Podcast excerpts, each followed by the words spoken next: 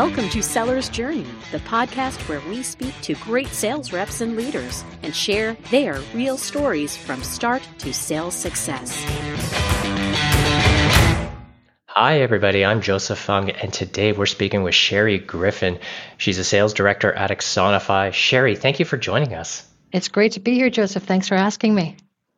Uh, I'm so looking forward to the conversation. I know we spent a bit of time talking about your journey through education, sales, growth, and I think this is going to be a lot of fun. So thanks for, for being willing to share your story with us today.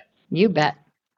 So, first off, I know we spoke a bit about training and learning. I think that's a great way to tee things up. Some of our audience may not be familiar with Axonify. Could you share an elevator pitch? What's Axonify? Absolutely. Axonify is a learning platform that world class companies use to ensure that their employee training has incredible ROI. It's an analytics engine that clearly shows what's working. It enables training that gets employees doing the right thing on demand. And people love it, yes, because it's gamified, but also because mm-hmm. it really helps individuals succeed with just three to five minutes of training, three to five times a week. Oh, that's awesome. That sounds like a lot of fun. It is. Now, you also mentioned that uh, you've had a great global experience. Uh, where where are you calling in from today? So I'm in beautiful Guelph, Ontario, outside of the uh, tech hub where Waterloo and Kitchener and Cambridge are. And uh, it is a, a, little bit gray today, but it's still a beautiful place I love to call home. Oh, fantastic! Now, journeys uh, always have a, a starting point, uh, and you know we don't need to go all the way back to the beginning, but a good starting point is is school. Where'd you grow up? Where'd you go to school? Okay, so I, I love this question. And I'll tell you, I grew up, I was really blessed to be, grow up in a family full of love and uh, uh-huh. we were we were sort of a church going family, and we were really involved in each other's lives and involved in supporting each other. And um, when it came time to start selecting schools, I was very fortunate. I had a really bright academic uh, um, run through uh, through school, so I had wonderful schools who were pitching me to come to them. I had full ride scholarship um, offers, and as I was trying to figure out who had the cutest boys on the best football teams at these schools that I wanted to go to, my dad important interrupted. criteria. Yeah, very, yeah. very important yeah. criteria. Um, my dad interrupted my thoughts, came into my highly pink teenage girl uh, bedroom, and said to me, and looking like I don't know, Joseph, like somebody had just run over his dog. And he said to me, honey, I know you're on track for med school. I know that's really what you're thinking. And if that's truly what you want, I am absolutely going to support you with that. However, I feel like you might be a natural born salesperson. And I wonder if you want to consider taking a gap year or doing a business degree. Well, you oh, know, oh, interesting. My, yeah, my dad was my hero. So I wrote my MCATs, I wrote my LSATs, and uh, used them as a backup, and took a took a gap year that allowed me to never look back and uh, take my uh, education on a daily basis in a very unconventional way. I, I love it. I think that theme of education sounds like it has got a, a great part in your your origin story there, but also throughout your journey. That's so fascinating. Cool. Yeah. Um, so you mentioned a gap year. Uh, I'm super intrigued. Yeah, I know that you spent a lot of time selling business solutions. But let's take a look at that gap here. Uh, what what kept you busy? What did you work on? So I actually decided that I would go work in retail, and it was um, sort of to my parents' horror that I was going to go take this entry level minimum wage job. You know, I, I, I, if I were to say that I was very blessed and had an, an abundant upbringing, I, I, would be painting a good picture here. But I thought, no, you know what? I want to do this from the ground up. So literally, I walked into an organization. I think I don't remember what minimum wage was then, but that's what they gave me. I quickly, being a very bossy person, found myself in charge of different shifts. Before you knew it, I became became promoted to what they called a ham, which was the hourly assistant manager. I don't even think it's illegal to call somebody hourly as your salary now. You know, eventually got promoted to the SAM, the salary assistant manager. And before you knew it, uh, before you knew it, I'd worked my way into the uh, upper management positions. And our record-breaking growth year, we opened 170 plus stores in that one year. So was not for the faint of heart, but it was a really exciting way to uh, to spend the year and to make sure that I was uh, learning as I was growing. Okay, so I want to rewind for a moment there. 170 plus stores in one year. No, not recommended. wow. Okay, so trial trial by fire there. That's amazing. Now, oh yeah, That's one one heck of a journey. I, I have to ask. So your your dad had come into your room, said maybe take a break, take a gap year. I imagine this is not at all what he envisioned. What was he thinking, and how did those conversations go? You know what? It was really a fascinating time in my life because as I launched into this, what what I now refer to as the starting of my career, my father became terminally ill with cancer, and Oh um, it was a very strange thing because my dad, who worked for the Royal Bank of Canada, had- was an uh, executive leader there and had a phenomenal um, responsibility. He was a technology person himself, um, so you know to see him start to diminish as I was starting to flourish was a really um, fascinating time in my history. And um, as it came to closer to the end of his life, I actually had this experience where I went to my employer and said I'd like to take some type of leave so I can be with my dad and care for him in his dying days. Not Mm. that he didn't have lots of professional care around him, but that was my want. And in fact, my company said, I'm sorry, Sherri, but you're too valuable to us. We can't lose you now. We're growing too quickly. Oh my And goodness. I know, like as short sighted as you can be, and they are Oh entirely out of business today. Um, but they were in their boom years then, and they thought that that wasn't going to work. So, what was fascinating was as my dad was dying, he was able to connect me with some of his really, really powerful and well meaning um, colleagues, friends, uh, network peers who really became sort of my shepherds and really became my mentors. And sort of where I lost my dad, I sort of gained some of his mentees and his mentors that took me on um, and sort of let me step into this really formidable place and helped me grow.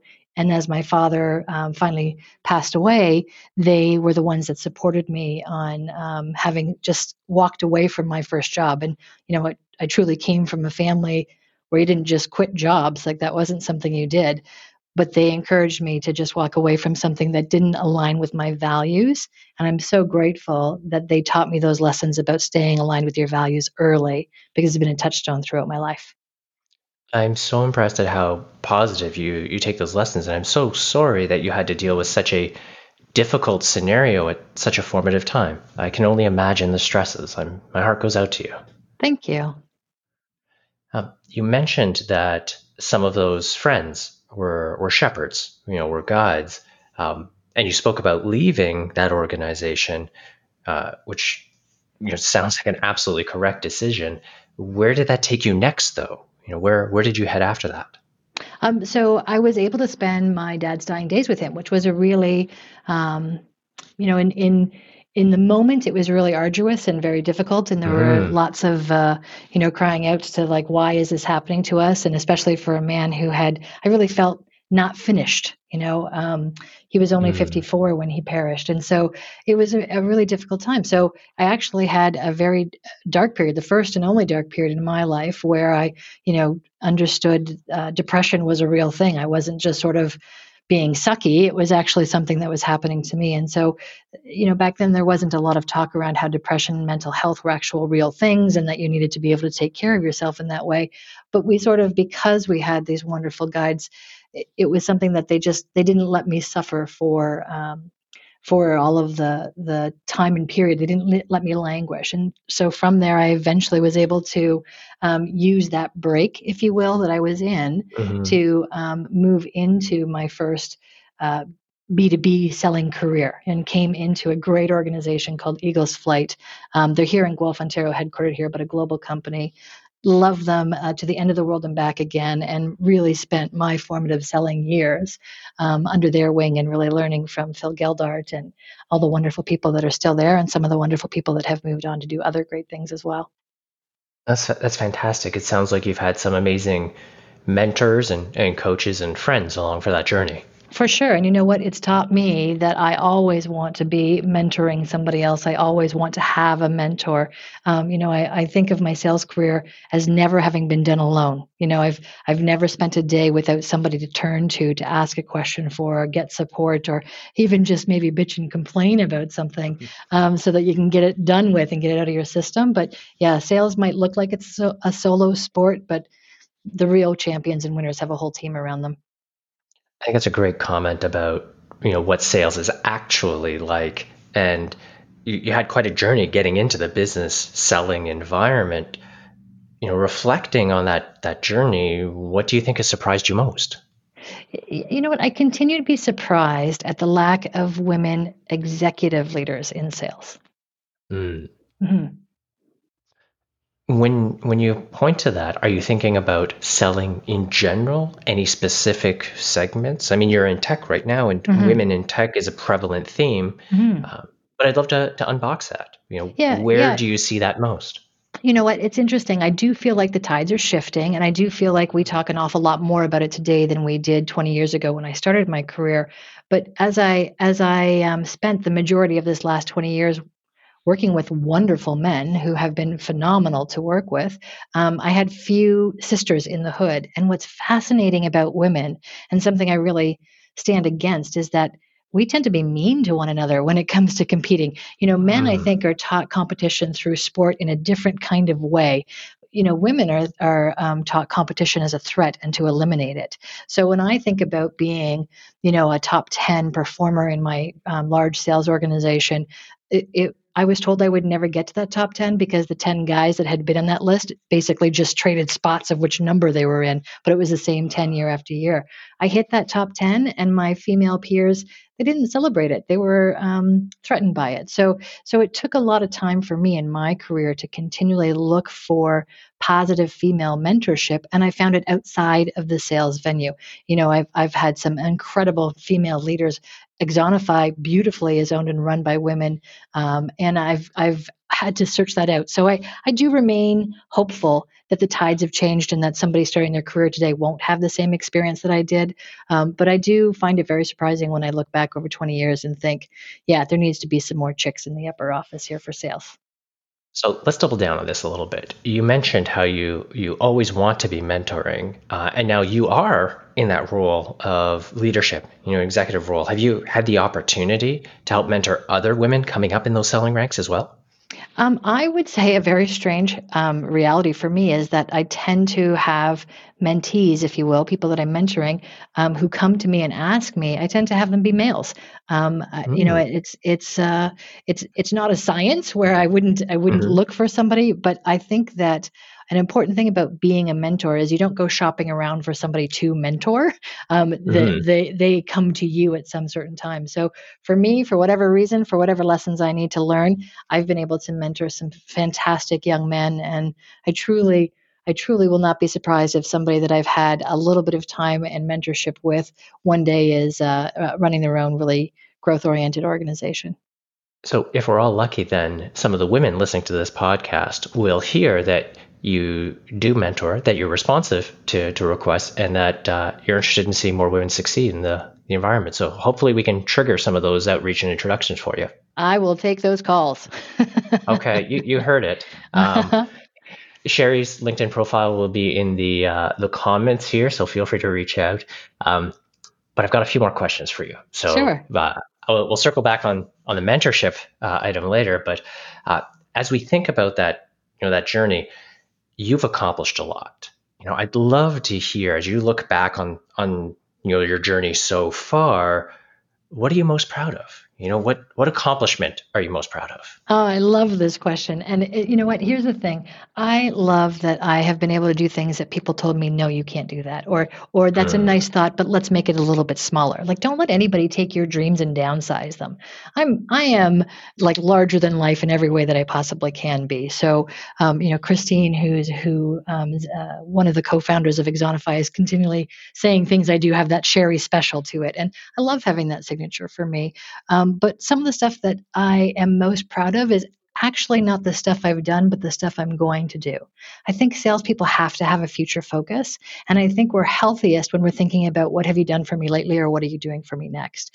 So I am equally proud of spending time shaping and sharing with my BDR team as I am with seeing somebody who's being promoted above and beyond and moving on to other organizations to take on their VP roles, their SVP roles, and come into the C suite as well. So I really do love my career. I really do love building building successes. I would not want to see the end of a year where I didn't hit my target and smash it out of the ballpark. Mm-hmm. But really, the stuff I'm most proud of is helping to grow other people, which in turn always has grown myself. Well, you've teed up this next one then. You already said you you loved mentoring and you spoke again about how you you'd love to help people grow and flourish. If you were speaking to you from 10 years ago or more as you're coaching yourself, what what advice would you give past Sherri? Hmm. So, okay, so you asked for 10 years ago, but I'm going to go just a tiny bit deeper than that, just just a few more years than that. Um, and if I could whisper to myself 14 years ago, I would say that you're about to do the smartest thing by loving your husband with all your might. And while that might not sound like sales advice, I'm Hmm. whispering to my past self. I'll tell you this. Um, I was at a point in my career a few years back, you know, hitting the top 10 list, hitting the top three list, hitting the top number one position wonderful. I had trips, I had gifts, I had huge amounts of income, wonderful, wonderful things that I could enjoy. And I also lived a very fast life. You know, I had a territory in New York, so I was continually traveling. Um, you know, I would do Japan in a weekend, all kinds of great stuff. And I actually came to my husband and decided that um, I wanted to tell him I wanted a different path and that I was going to leave him. And he very gently, but very deliberately and consistently spent time inviting me to consider how my best life would be with him. And we've been together 24 years this year, and he was more right than I could ever know. And it was his, he is the last person who you would call a salesperson, but it was his sales job of inviting me into our better life together than our decent life apart.